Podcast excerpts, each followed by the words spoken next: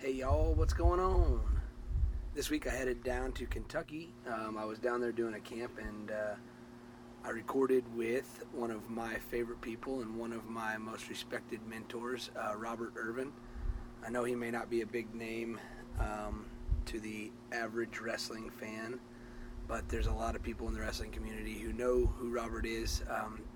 He kind of helped build Union County, Kentucky to be a perennial powerhouse down in Kentucky. They've won multiple state titles. He's won multiple Coach of the Year awards down there. He's just a good dude, really good guy. So it was really nice to sit down and talk to him, and I think you guys are really going to enjoy this. I tried something a little different this week. We are going with no ads, and we have released the podcast onto all platforms where you find podcasts. So you should be able to download it through iTunes or wherever you get podcasts. Let us know if you can't find it where you normally get any of your podcasts, and we'll try to get it there. But along with that, we've also added through the platform where we distribute our podcast is a support button. So this allows us to see, we're going to do a little experiment the next couple weeks and try to do no ads and see if we can get some support from people to where we could permanently do away with ads and you guys could listen to it without interruption. So let me know if that's something that you like, and if you do like it, hit that support button and sign up. You can do, I think, like 99 cents, $4.99, $9.99, whatever you think is going to help support us, whatever you can do to support us. We'd love it because we like doing this. We like to keep it going. But without further ado, Robert Irvin. Hey.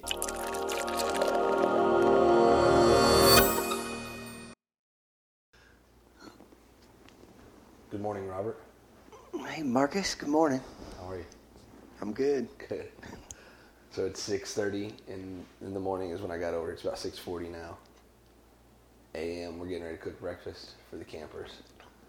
Doing a fall preseason tune-up down here in Union County, Kentucky. This has been your home for forever. Forever. Tell me about that. Oh, just... not in an interview form, like story form. Yeah, just I grew up here. Out here in the country, there's 16,000 people in our whole county, and I think that's a generous estimate. yeah, it's generous. And we were raised. There's six of us, kids, and raised out in the country, and just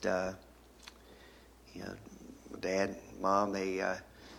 Farmed and did a little bit of everything. Had a little grocery store out here in the country, and didn't go to town much. And we just ran around out here, which seems like what all your kids do as well.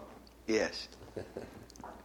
So a lot of people may not know who you are nationally when I'm trying to put out this podcast, but I know a lot of people that do know who you are. Mm-hmm. And I wanted to have you on because, to me, you're one of the main mentors for me. One of the guys that I've learned the most from about coaching. I appreciate it. Not only coaching, but bringing up kids, because you got seven. So you've got a lot of chances to practice and mess it up. So yeah. Figure out, listen to somebody that's done it a lot. Yeah. But, it means a lot to me of all the knowledge that you've passed on to me, and I definitely wouldn't be where I am or who I am today without spending my time down here with you. Living down in Union County here for 5 years, I got married in your brother Tim's backyard, and we had the reception in your backyard, and the hospitality and the family feel that was shown to me was unbelievable. And I just think that you're a pretty awesome guy, and so I wanted to have you on. And I think that you, not only from a leadership and a serious standpoint, but you got some pretty funny, good stories too. I appreciate it. The impact you had on the kids here in our county, and in the time you were here, we hated to see you go. I understood why you wanted to move on, but the time you were here, you made a big impact on the kids that you coached. And I appreciate it. We appreciated everything you done for us. Well, let's talk about some stories then. There's a couple of them that I had in mind. The easiest one to start with is, so you recently pulled up with a knee injury. Oh, yeah.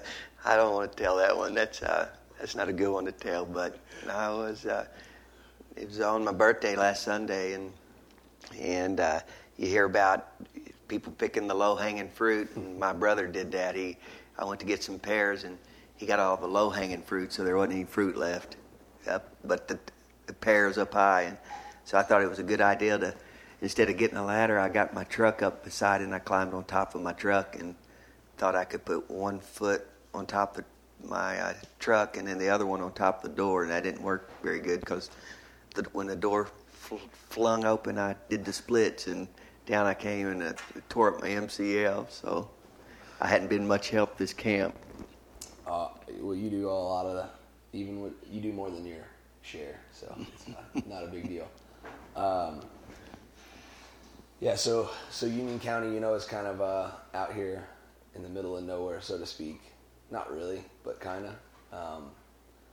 It's actually really, really, it's located in a pretty cool spot because there's a lot of nice bigger cities that you guys can go to that are kind of not that much difference in distance from each other. Down to Atlanta, over to Louisville, up to St. Louis, down to Nashville. None of those are crazy far. It's a pretty cool location, but it's out here remote. Keep to yourself. But maybe talk a little bit. How did you guys build this program? Because it's not what you would normally think. There's only probably a handful of really, really good teams that are consistently good across the country that come from remote, rural areas that. You don't have an urban center, and you don't have some of the resources available that some of the bigger schools and cities have. So, I think, a couple things. Me and my brothers, my mom and dad had 23 grandkids, and 18 of them were boys, so that helped out a lot, having all those boys, because they didn't have any other thing to do but wrestle. It's a lot easier to train kids when they live with you. Yeah, that's right. So that helped out a lot. And then... probably the biggest thing for me, my brothers and I, we do construction work. It's what we did for our occupation. And so when my boys started getting into wrestling, and I was asked to help with the high school program, I got back. It had been out of wrestling since college and hadn't been around it much. How many years had that been? Probably almost 18 years. Been a long time. 86 to almost 2002. So been a while. Yeah. So anyways, I got back and I started seeing kids, things that my coach taught me not to do, they were doing. Mm-hmm. And I was going, man, I got a lot to learn. So what I did is I started looking around for best teams, and a lot of them were guys that I had wrestled with back when I was in high school and college at the Olympic 200 camps and stuff like that. So I had Jeff Jordan up at St. Paris Graham. I got in touch with him. I started going to his camps. Mike Haggerty, Gary Mayhew, guys like that. I started, calling and going out and practicing with them and just trying to learn this new style of wrestling that they had. Right. So anyways, I started doing that, and as I got more, at first I started to just try to help my kids, and then once I got coaching the high school team, I started trying to learn how to just build a program, and I didn't know, so I was smart enough to know to go find the best ones, so that's what I did. Right. And then I think that's the biggest thing that helped us was, I learned how to network really well. Yeah. And I know there's a lot I don't know, and so I go out and talk. I still do it. I've been coaching for 16 years, and I still have a lot of young, these young butt guys that are coming into coaching. They got a lot of fire and a passion, and they bring a lot of different things. So I got a lot of young friends that I talk to. That's something that I've always been a little bit envious of, is that your ability to kind of put your ego aside and try to make friends with people that can help you. And not that I don't think that I make friends. I think I make a lot of friends, but I don't know. I don't want to make it sound like ulterior motives, because that's not the right phrasing, but you know, you're always looking to meet people that can add value to the kids that you're trying to work with and help. And that's, you know, sometimes I think we get caught in that kind of like do it myself mentality, like I don't need anybody's help, and don't want to share, don't want anybody to know our secrets. Yeah. And no, I'm not that way at all. I think you know, the biggest reason, I think when I first started, I was wanted my boys to have success, and then as I got in and I saw the impact that it had on these young kids in our county that, you know, didn't have a lot of opportunity, and you know, that's my mindset changed in it. It wasn't about as much about success as it was about seeing these guys achieve great things from a little bit small area. Right, and that was one thing I was going to ask you about too, is what, like, you know, I think sometimes it changes, and I think it probably changed for you over maybe that. Shoot, so you said 2002 is when you got back and started coaching? Yeah, 2002 is when I started helping. Yeah, okay, so you got back in it now for, 16 years now? Yeah. So over those 16 years, I'm sure that many times that the focus has maybe changed. Like, would you say that or no? Yeah. As far as what you thought was the most important things to be focusing on, and then kind of as you progress and wise, I know for me it's been like, man, I was looking at the wrong things all the time, like the whole time. I didn't realize it. And then slowly, I'd say similar to wrestling is like, the changes that you make, the further on that you go, it seems like the less noticeable they would be from the outside, but the biggest impacts they make, you know, the smallest adjustments make the biggest impact. When you talk about like high level wrestling in college, most of the guys pretty much know all the same stuff. So it's to the intangibles of who's going to hit it the quickest, who's going to mindset's going to be ready, who's going to be in the best shape, you know, all those things come into play, and the tiniest things can change that match. Yeah. And when you're younger, it's a pretty big discrepancy between what you know and what you don't know, and that is usually the difference in the matches. One kid knows way more than the other. Yeah. And I feel like the same way in coaching is the further you go and the better you get at it, the more the small things matter. And early on, I know that I was focused way on the wrong things, you know, on what to improve. So I used to come in and, you know, we'd have 3 or 4 hour practices. I'd try to show every move that I knew, and I could, you know, I would look and the kids would be in zombie state, and I'd go off on them for not paying attention. So as I got older, I got a little bit smarter that was diminishing returns and wasn't working very well. I think the biggest things that stick out to me that I really noticed the different impacts were, I learned one from Jeff Jordan. He said, at every practice, say each kid's name, have your coaches say each kid's name positive one time. Yeah. Call them by the first name. And he said, I don't care if they have the worst practice ever. Say it positive one time. And that was a huge thing for our team building. Mm-hmm. You know, even the kids that were maybe just trying it out, you know, say you had four coaches in the room, and they were yelling his name one time positive in practice.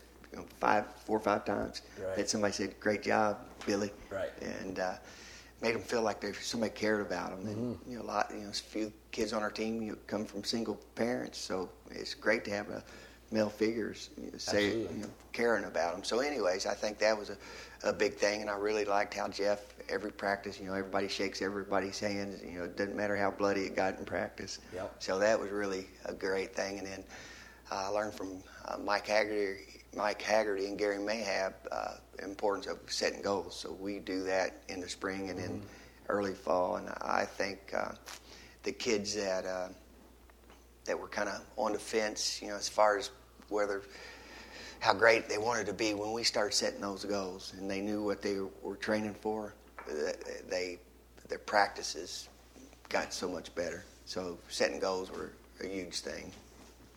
Probably another thing, we started having success. You know, the greatest thing, man, I thought was winning that state championship. Yeah. We started doing that, and I said, okay, we want guys winning national titles in place, and we started doing that. And it's weird, you know, we started having so much success that everybody expected it. Yeah. And then we got second one year, and we had graduated 7 seniors the year before. Came home and I told the guys, I said, what's going to happen there? I'm going to say, great job, man. We, you know, almost win the state tournament. They were going to say, what happened? And that's what, you know, that's what did happen. Yeah. And, you know, the kids were bummed out. And I said, we got it's got to be more than winning. So what we started doing just trying to work more on character and team, you know, building families and stuff like that. And I think that's when our program really changed. Yeah. And really grew into something special. Sure. What's up, Coach? How's it going? Come on in, Mike. So, you know, go get you some coffee, or juice, or that's what we've really built, you know, my academy around is that idea of the character first, because everything tends to follow suit. If you can teach kids how to be good people, take care of each other, work hard, be disciplined, the wrestling is the easy part, I feel like. Yeah. And to me, I think that we sometimes lose sight of why we are doing this. And, you know, like, what is this wrestling for? I was talking to somebody yesterday. I said about, I think that we have a lot of young guys getting back into coaching, and particularly youth now with the emergence of clubs like mine. And I think that something that you see happening is these guys, they might work their whole lives to get a national title, go to Division I school, and maybe fall short All-American a couple times, and All-American once. And most people would consider that a pretty successful career. It's like, if you could do that, that's a big deal. Mm-hmm. But in their vision, just like you were saying, once the expectations are raised, I think that once they get there, there's like a letdown. After you're done, it's like, well, I'm not quite good enough probably to go get an international and make a world team. Yeah. I don't have maybe much freestyle experience. Or maybe they do, and maybe that doesn't work out, or however it goes. But I think that you have that moment of like, oh, what do I do now? Like, and then you have that kind of, sometimes it takes a little longer, but you have that kind of epiphany of, oh man, all this wasn't just about wrestling, because this is over. I'm in my 20s right now, and I'm done. Like, I don't get to do it no more. So like, what was this all for? And then you start to think, well, it was a way to learn how to work, how to be sacrificed, how to set your eyes on something and get to work and just go after it and get it done. And I think that when we lose sight of that and we make it more important about winning a youth state title or winning a high school state title, and we lose sight of the big picture, I think that that's when things tend to go south quickly with a program and with a kid's career and trajectory. But that's a tough thing to teach, you know, with kids, and I'm the same way with my kids. If I preach at them too much about this and that, they shut down, they won't listen. Mm-hmm. You know, they get tired of hearing it. So you got to, and when coaching, that what I've learned is you got to mix it a little bit. You got to have a lot of fun and you got to train hard, but then mix that in with it. Sure. And hopefully some of it takes, some of it doesn't. Yeah, and I think that you said, I think that's interesting because you said that they kind of shut down and don't. But I think that sometimes we think that they're shutting down. Oh, yeah. But they've heard it so much they roll their eyes, but their reactions and their actions and their choices are based off of what they've been hearing 20,000 times over the last 10 years, 15 years. So sometimes I think we might think that they're, I'm tired of hearing that.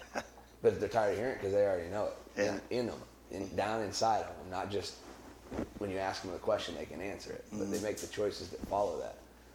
And that's, I don't know, that, and that, then you get into blurring the lines between talking about coaching and bringing up training wrestlers and being a parent, and you know, that's what I think is interesting too, is that you're coming through, it's coming through multiple channels. Your point of view, it's not just the hundreds of kids that you've coached over the last 16 years, but your own 6 boys that you got, you know, in your house. Yeah. And I know we said you had 7 kids there, but a lot of people probably don't know that 6 of them are boys. So yeah, that's pretty handy. It is handy. And you got the 2 youngest are in high school right now, right? Yeah, Micah Matthias, and one of them's going to be our 220-pounder this year, and one will be probably 170. They're my twins. So how did they finish last year? I had one that was state champ and one was runner-up. As sophomores, good. Yeah. That's pretty good. As sophomores. And so your other four boys, I guess three of them wrestled all the way through high school and into college. Mm-hmm. And all three of them won multiple state, or at least one state title. Yeah. And then all went on to wrestle in college. Yes. And the one that didn't pursue wrestling is in college pursuing art, and he's pretty dang good at that. Pretty awesome. And he's real good at music. And yes. Yeah, I walked in yesterday on him playing the piano, and I started talking to Laura, your wife, about something, because I thought that there was just a radio playing. And I rounded the corner, and I saw him playing the piano, and it caught me off guard, because it's not something you're used to seeing, people sitting around playing the piano. And I enjoyed listening to it. He's good at that, but to get back to the, you know, I think that's what's interesting when I like talking about you, because it's two roles that I have. You know, my daughter's going to be a year in a couple of weeks, and I know that won't be the last one we have, you know, barring anything crazy happening. The plans are anyway. So, you know, I love being around you and learning that kind of stuff and seeing your point of view and how you work with your kids, because I think you do a great job of, you know, especially nowadays, it tends to be kind of easier to want to try to be friends with your kids, and I think that has to, you know, you got to have that happy medium. You got to be close with them where they feel like they can open up to you and talk to you, but they also got to know that if it gets real, you're going to put your foot down. We had a little bit of that yesterday. I had one of my boys, I didn't think he gave a good effort in practice, and we were riding home, and I was growling at him a little bit, and he didn't like hearing it. And I said, hey, man, I got your back and I love you, but I'm not going to sugarcoat anything. Yeah. I'm going to tell you what I think. Yeah. Was that Micah that I got in trouble? Huh? Did I get Micah in trouble yesterday? No, it was Matthias. Yeah. He wasn't feeling well, but still. Right. I know you hollered at Micah there yesterday, and I was talking to him. I felt bad because I got him in trouble. I didn't mean to get him that bad. You know how I get sometimes when I get to talk. I mean, we were getting pretty in-depth about some wrestling stuff, and we were just... And the thing is, and you know that as well, and it's just hard, you were running around coaching everybody else. I'm not trying to get at you or nothing, but he, you know, when I you can see a look in a kid's eyes when you're talking, and you go like, I got him right now. Like I got to keep going. Like I can't stop right now because he's like completely enthralled with what I'm talking about, and I got to keep going. And that's kind of what happened. We just got talking about philosophies of wrestling and how, his mindset and how he needs to look at certain things and how he looks at him now versus how he could look at him. Mm-hmm. And I think I was blowing his mind a little bit about that stuff, and he seemed to just be like really receptive at that point. And I was like, I gotta give him as much as I can right now because he's taking it. So, so we got day 2 of camp today. We're gonna get after it. We got a bunch about. What did we say about 60 kids? You think? No, I think we fed 90 people, so there's probably about 80 kids here. That's pretty good little turnout for preseason camp, and we. You guys put on the summer camp. It's a bigger deal. Yeah, we have over 200 kids. We had a team from Pennsylvania, Ohio, everywhere. We had a really nice camp last year. We try to bring, I think we have around 10 clinicians that come in from Division I NAIA levels. And we'll plug this camp. So what's give me like a who's who of the last maybe like 3 years clinicians that have come in. Oh, we've had Bo Jordan, JoJo, Joe Smith. We've had AJ Shop. We've had Jeremy Hunter. We had Isaiah Martinez, Brian Medlin, Marcus Hain. Isaac Jordan. Zane Richards been here multiple times. It's funny, our camp, we have great fishing. I mean, and... So the best way I can get these clinicians to want to come back at a pretty reasonable rate is we take them fishing, and if I can get them to catch 2 or 3 great big bass, then they beg me to come back. So that's a pretty good selling tool. So you got to get Tim on maintaining those lakes over and make sure they're catching them still. As long as they're catching big bass. That's right. They'll keep coming back. Yeah. Oh, I know exactly what you're saying. I can't believe how many people I've you know, that I know personally, friends that have come down for camp and. They don't talk. I mean, the wrestling is always like the second thing they mention. Like, oh, I can't wait to go down there and go fishing again. Yeah. The wrestling was pretty good, pretty dang good too. That was a tough room, man. They had some tough kids down there. Yeah. But the fishing is what I think triggers those pleasure senses, you know. But they realized the value and how, you know, how much they learned and how much they got pushed coming down for camp. So yeah, that's another thing with networking. You know, right now, you know, as these teams start winning these, you know, I see the teams that win these national titles. You know, Oak Park had a good run there, and then Washington, Illinois has a nice team. And like I said, Jeff, and that's another thing we do is we try to find those really top-level teams, and we'll start going finding them and, hey, what do you got going on? I'll call them on the phone. Yeah. You know, you're training and where you training, where you got any camps, and we'll start going. And what happens is, you know, make those relationships, and then those guys start coming down to my camp. You know, we had Oak Park. You know, Washington, Illinois has been multiple years. You know, we have. That's how we get really, really good teams to come down here. I had a group out of Pennsylvania. And we went up there and went steelhead fishing, and we were gonna go. We were gonna wrestle with them for a week, but the first night I had one of my boys fell off about an 18-foot cliff, so we cut that trip short. You got all jacked up. Yeah, messed him up bad. Hey, didn't keep him from winning a state title. That's right. That's another crazy story, but What's some good stories you got? I'm trying to think of some of the better ones that we always laugh about through the years, but I'll bring up some interesting things, and I'm sure you'll have some stories about them. But we were talking last night about your bees. We didn't know what the status was on your bees right now. But I know a couple years ago you had a bunch of bees, and you were rocking it pretty hard. Yeah, I got a good hype going right now. In fact, I'll be getting honey out of them this year, so I'm excited about that. That's pretty cool. Yeah. How'd you get into that? Like, just one day you're like, I need some bees. I come up with weird stuff all the time. I had as many as 100 chickens. I got a mobile chicken coop, so I had about 100 chickens, and you know they were running around in my landscaping, scratching it out in the yard, and every time they have to go to the bathroom, they want to run up on my front porch. So my wife wasn't real proud of me when I had that many chickens. So. Anyways, we do a lot of things out here. That's pretty cool. Yeah. You got, looks like, I don't know, 20 hummingbird feeders? Yeah. Are those yours or Laura's? That's both of ours. Is that a team effort? That's a team effort. Team effort. Yeah. It's like quite a few. I put up one earlier this summer, and it's awesome to see them coming in like that. But I walked out there yesterday. There wasn't any kids out there. It was still, and I walked out the door, and there had to have been 10 to 15 hummingbirds. Oh, yeah. Well, they're buzzing around. They're heading south now, so it's hard to count a hummingbird or how many. They're gassing up right now. Yeah, they're gassing up, but we usually have a bunch.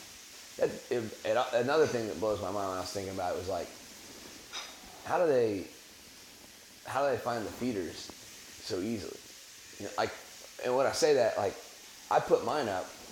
And within a couple hours, I had a hummingbird at it. Yeah, I'm not sure. There's never been a hummingbird feeder here in the last how many years? Yeah. I've never put one up. And then within an hour or two of putting it up, I had one or two coming in. That's pretty amazing. I don't understand it. Yeah, I don't know. Yeah. What, your daughter is your oldest. Yes. And I know back in the day, she was into some horse riding stuff. Was that something that you got in pretty deep with for a while? Well, I went to all of her shows and did that. And usually me and the boys, we'd go out and play pitch and catch while they'd get the horses ready, and we'd go watch her show, and we'd go back outside. Yeah. So, but I enjoyed watching her do it and following her around. That's pretty cool. Yeah. And she was your first, so that was kind of her. Oh, yeah, my only girl. So yeah, so we had a good connection. But she, you know, I raised her hunting and fishing, and she's pretty tough. She wanted to wrestle, and back then there wasn't many girls wrestling, so we didn't let her wrestle. Yeah. Yeah. My sisters did the same thing. My older one did for sure. She got in there and wrestled a little bit, and I think my dad kind of shut that down when she started liking it. Yeah. This is fun. I think I'll go find you something else to do. But she got in there and scrapped it up. one of the other things that I was wanting to talk about was, you know, you mentioned a little earlier you guys are in construction business, mm-hmm. And as a person in wrestling, we've talked about a lot of wrestling, and that's really enjoyable. I was like learning that from you. But another thing that I love learning from you and all your and your brothers and all your family and your dad is, you know, that entrepreneurial aspect of what you guys have done and built. And I don't know if you want to talk maybe a little bit about what that was like to build something from the ground up in the corporate world, not just the wrestling world. Coach Shaver's cooking. Yeah, over there. You look right there. You can talk to him. We don't have to keep this formal in any way. Yeah. It's smelling pretty good, and I don't know how much longer we're going to record because I'm going to have to shut this down and eat some breakfast because he's cooking bacon over here. He's cooking sausage. It smells like bacon. That is a sausage, Joe. Mm-hmm. My tummy's rumbling now. But yeah, maybe what was that, you know, kind of how did that unfold and where did that start? And I guess Gary's the oldest. So. Yeah, I think, you know, my mom and dad, my dad was a risk taker. Mm-hmm. I mean, he did everything growing up.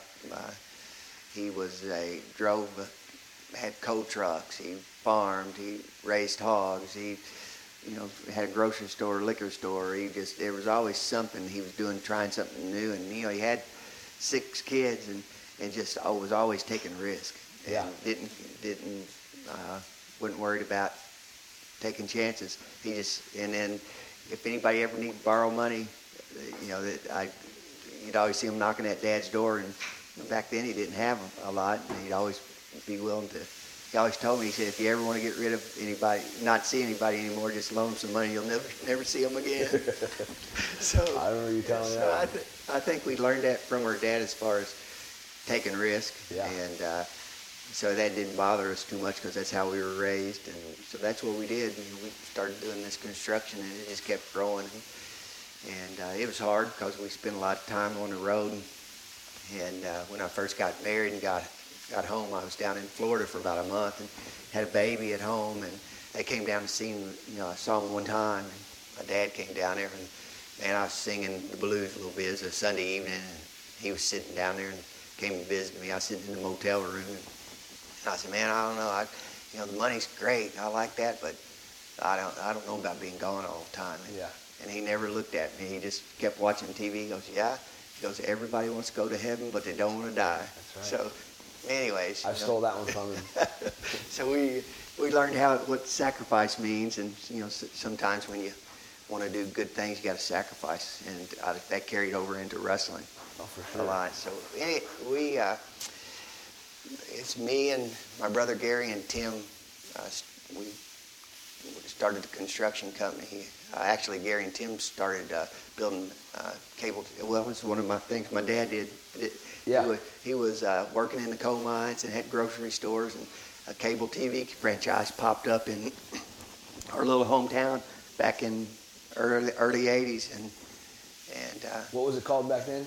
It's just called Urban Cable TV. The one, when he got it?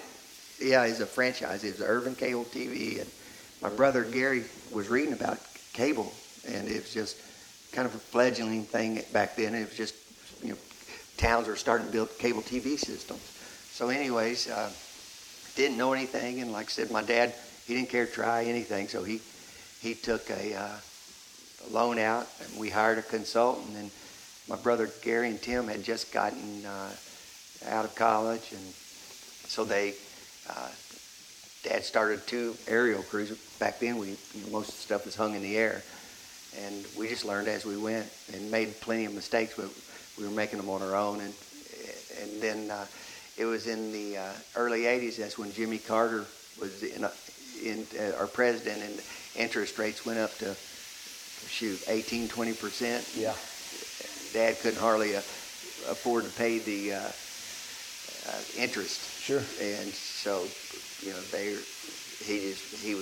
that's what's great about living in a small town. He couldn't pay his interest, and anyways, he talked to the president of the bank. And Dad used to haul hay for this guy when he was a kid, and so he said, "Joe, I can't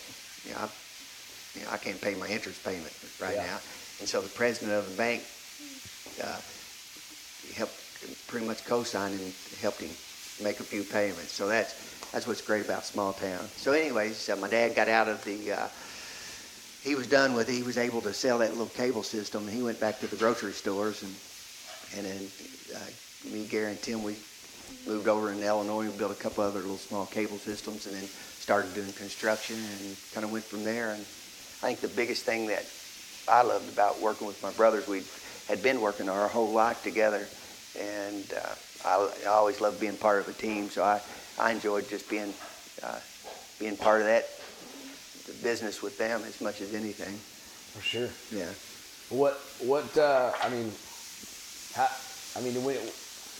I think what's interesting too is looking at it from, you know, you're telling the story, but I'm also looking at it through the world and our country and the technological developments that have happened in that time.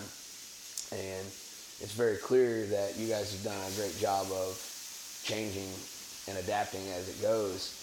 And tell me if I'm wrong on this, but it seems like Gary kind of is really smart about getting out front of technology and understanding what's coming and kind of briefing everybody else on, hey, this is how we think a lot of things are going to work and we got to move in this direction. Or yeah, Gary, he's my older brother, and he's one of those guys. He's all time reading and learning, and Tim and I were the ones that usually out in the fields, you know, on the job sites, pushing crews and on the road, and so it was a good, it worked out well. And Gary was the one always kind of pushing us to take risk, and he just finished climbing Everest and 60 years old, so yeah. He's still taking risk. Oh, yeah. Crazy, but yeah, that is crazy. Yeah, he's still. That was his second attempt, right? That was his second and first one. It was a horrible experience. You know, a lot of people died, and you know, one of the it was a really bad experience for him. So I guess he didn't get enough of it, and he was within 400 feet of the summit, so he had to give it another try. So at 60, he went back and he made it to the top. So that's kind of cool. 400 feet is one of those things when you think about Everest, like oh, you're so close. Yeah. 400 feet's still a long way. That's a long way. Climbing a mountain like that. Yeah. That's something else. Yeah, that's pretty wild, and that's definitely some risk taking going on, and just I know that you don't sometimes like to toot your own horn, but your guys' cable construction company has offices in how many different states? Oh, we covered throughout about every state in the southeast, all the way to the Midwest. We had offices in Texas, and I think we're up to about 800 employees now. So you guys are working on a pretty big job down in Texas right now? Right? Yeah, we're doing Verizon work, and I think we have about 2,000 miles we're doing in Houston and in Dallas for Verizon. That's interesting. I always love hearing about things that I don't know much about. Mm-hmm. That intrigue me. And then for some of the Missouri people, because I have a lot of people that listen out of Missouri, is you guys built all the Google Fiber in Kansas City. Yes. So for all you people in Kansas City that listen to this, when you can download 5 Netflix shows at one time, you can thank this guy right here. But that's a big undertaking to think about something. When you're working with a company like Google, that is one of, if not the most influential and large companies in the world, maybe.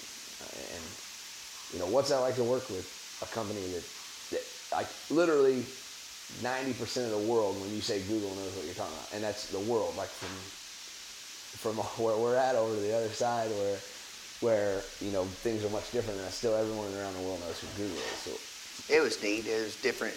It was different from other construction companies because they were they're big on innovation, and so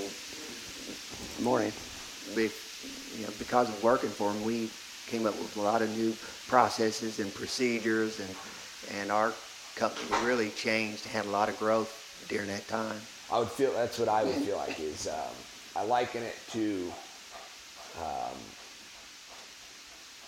I would even say it's something like this right here, where we were, and I know that sounds really vague, but I'm coming back around. I'll make the point that I'm trying to make. But we stayed up last night watching the Khabib and Conor fight. That's crazy. And I was so amped up when I got back over to the house. I didn't go to sleep till about 2:15. I laid in bed by myself. I couldn't sleep. I was so pumped up. And this morning, Actually, you know, last night I said, hey, let's record in the morning. I'll get up early and come over at 6:30 in the morning. And as that fight went on, in the back of my mind, I kept thinking, why did I tell him that I'd do that? But I know why I did. The same reason that you would want to commit to work with a company like Google is like, I know it's not something that's going to be comfortable, but I know it's going to be really good. It's going to be a lot of work, and it's going to be some things that maybe are not enjoyable about it. But at the end of that, I'm going to be glad that I did it. And I think that's what a lot of wrestling is, and we keep coming back to that because we're talking about wrestling. But, you know, making those choices, I think, that are sometimes not the most comfortable, but knowing how much you're going to benefit by going through that experience and maybe teaming up with somebody that is a Google or even an individual, or finding somebody at practice that is way better than you, but approaching it from the standpoint of, I'm going to get pushed to my limits and I'm going to have to come up with new things, but I need to be put on the fire. I need to be put, you know, feet to the fire to make those decisions and innovate and come up with new ways of doing things and make myself better. I think what happens, and it's a great thing I always tell my kids, and then I tell my wrestlers, is you always got to look at things to make you step out of your comfort zone. And I said, when you step out of that circle of your comfort zone, that's when you have growth and you grow as a person. And so we're always looking to do that. That's my assistant coach, Jesse. He is always saying to the kids, remember, no real growth happens inside the comfort zone. And that's so true. I mean, it's just like any kind of adaptation in the natural world is you're forced with a problem and either you figure it out or you don't. If you're not willing to figure it out, then it's not going to be pretty. But if you're willing to figure it out, you're usually better for it in the long run. And learning how to learn and learning how to problem solve, and I think the only way you do that is to put yourself in knowingly precarious situations, you know, not to where you're endangering yourself, but where you know that it's not going to be comfortable and there's a chance that you could fail, and you take that risk and you're going to have to rise to the occasion or it's not going to be a good thing.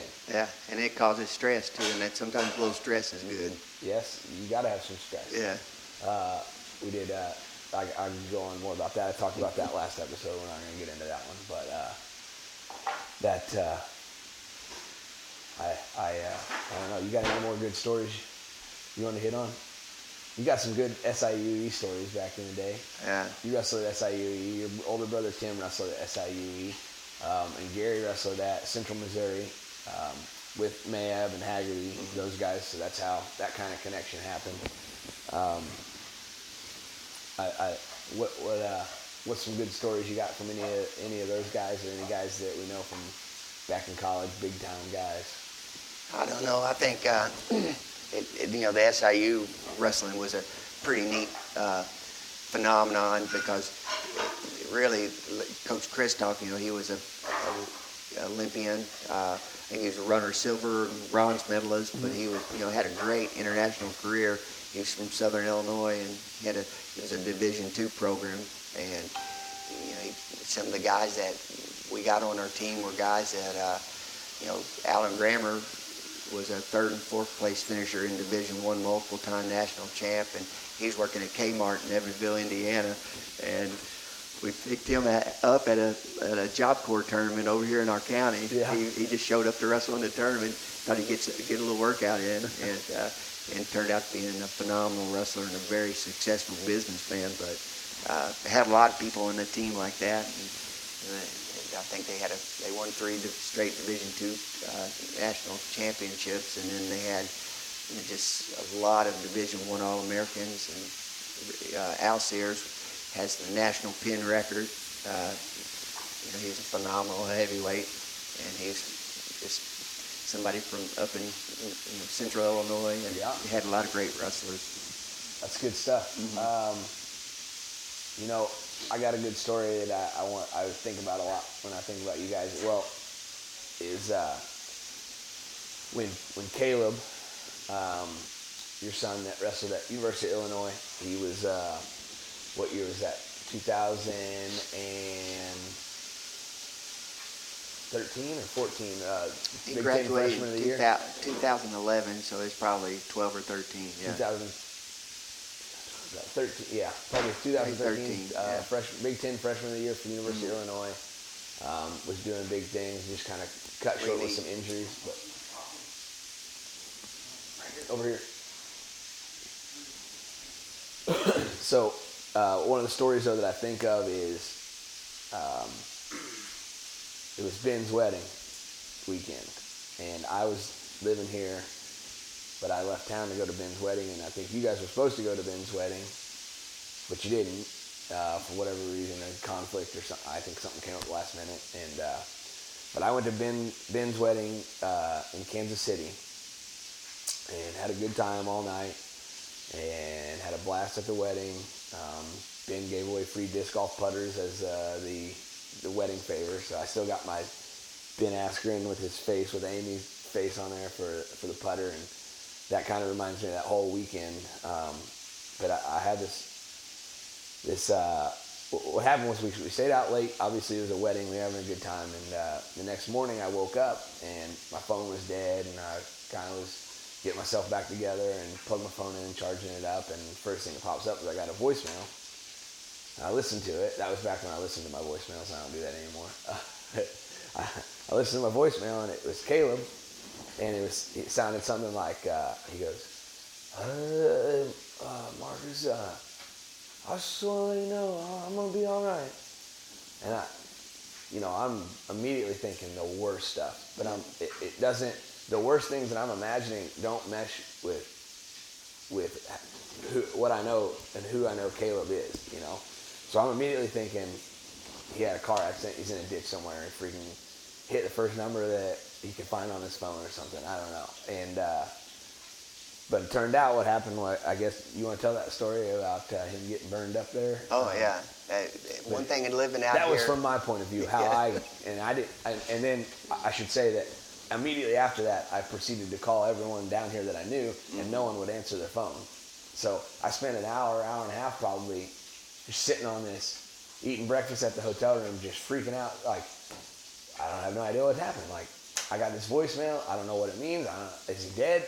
What's happened? Like, I have no idea. And I was super stressed, and I finally got a hold of you, and then you kind of explained what happened. But, yeah.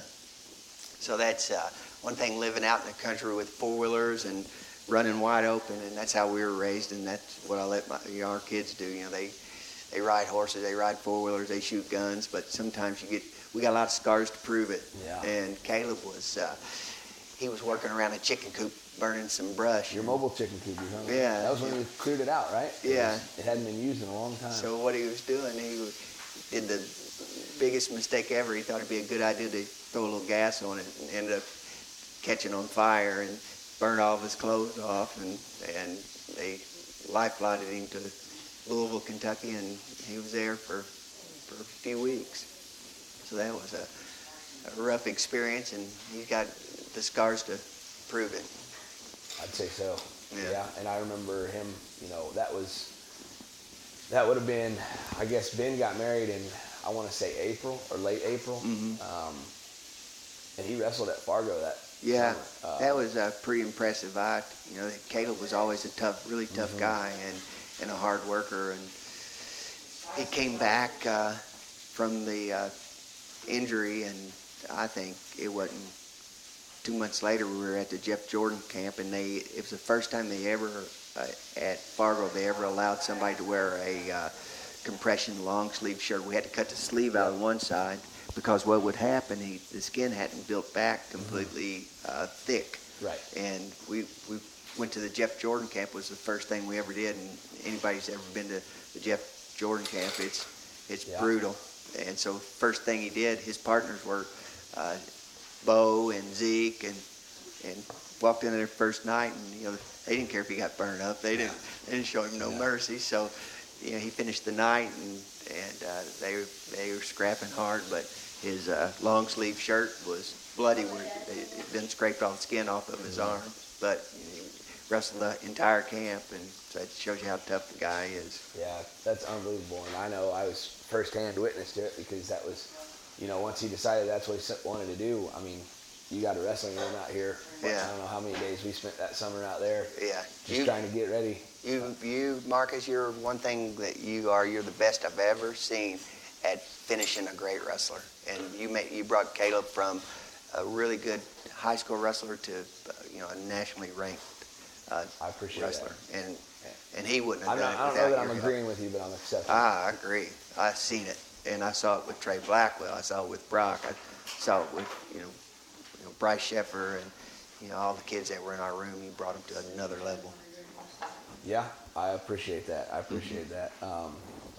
There's another one, and then you just mentioned Bryce, and I don't want to get too much into it and get crazy about it, but, we lost a good one there earlier this year, and maybe just talk a little bit about what that means, not only maybe what he meant to the program and to you as a person, but more maybe about the, moving forward with your team and your kids that were, especially Saul, his best friends with him there. I mean, how many pictures are running around of those two hugging and hanging out? I got one that means a lot to me that is from, I believe, Saul was in 8th grade and Bryce was a freshman, and we were riding the bus back from the state tournament, and I look over and they look like two little kittens curled up with their mom. They're just nestled together in the back of the bus there. Two little, pipsqueak little boys that just went up and beat up a bunch of men at the wrestling state tournament. It's 8th grader and a freshman. And, but how do you kind of, talk to your kids and your team after losing somebody like that? Well, for anybody that didn't know Bryce was a great wrestler, 4-time state champ, and those don't come around very often.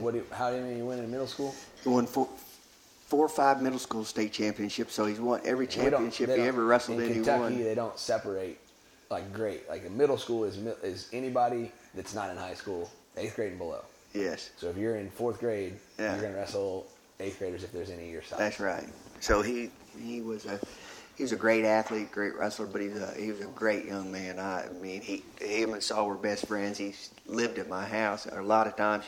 When his weight cutting and stuff like that, he would stay here, and I'd get all kinds of free work done because when I was seeding food plots, instead of putting my seeder on the back of my four-wheeler, I'd put Bryce and Saul out there with hand seeders, and I'd ride around on the four-wheeler with the bags, and they'd seed it by hand. So that we during the early season I'd have them cut weight by doing stuff like that. So got to spend a lot of time with Bryce, and just he was a phenomenal young man. And you get those calls, and everybody's going to have them in their lives. Mm-hmm. Those phone calls that just will knock you to your knees. Bryce was at my house the night before he passed away and ate breakfast with me, and the next night he was gone. So, those are as far as my team. That was those things like that are, I think, are a big part of coaching, is helping kids that navigate through stuff like that. Because when you're young like that,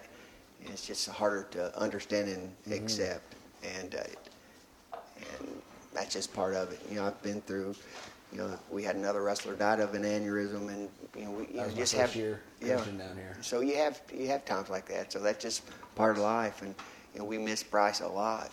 He was just such a phenomenal kid and a great wrestler, but you move on and you remember the good things. Absolutely, that's one of the things I talk a lot about with people is that.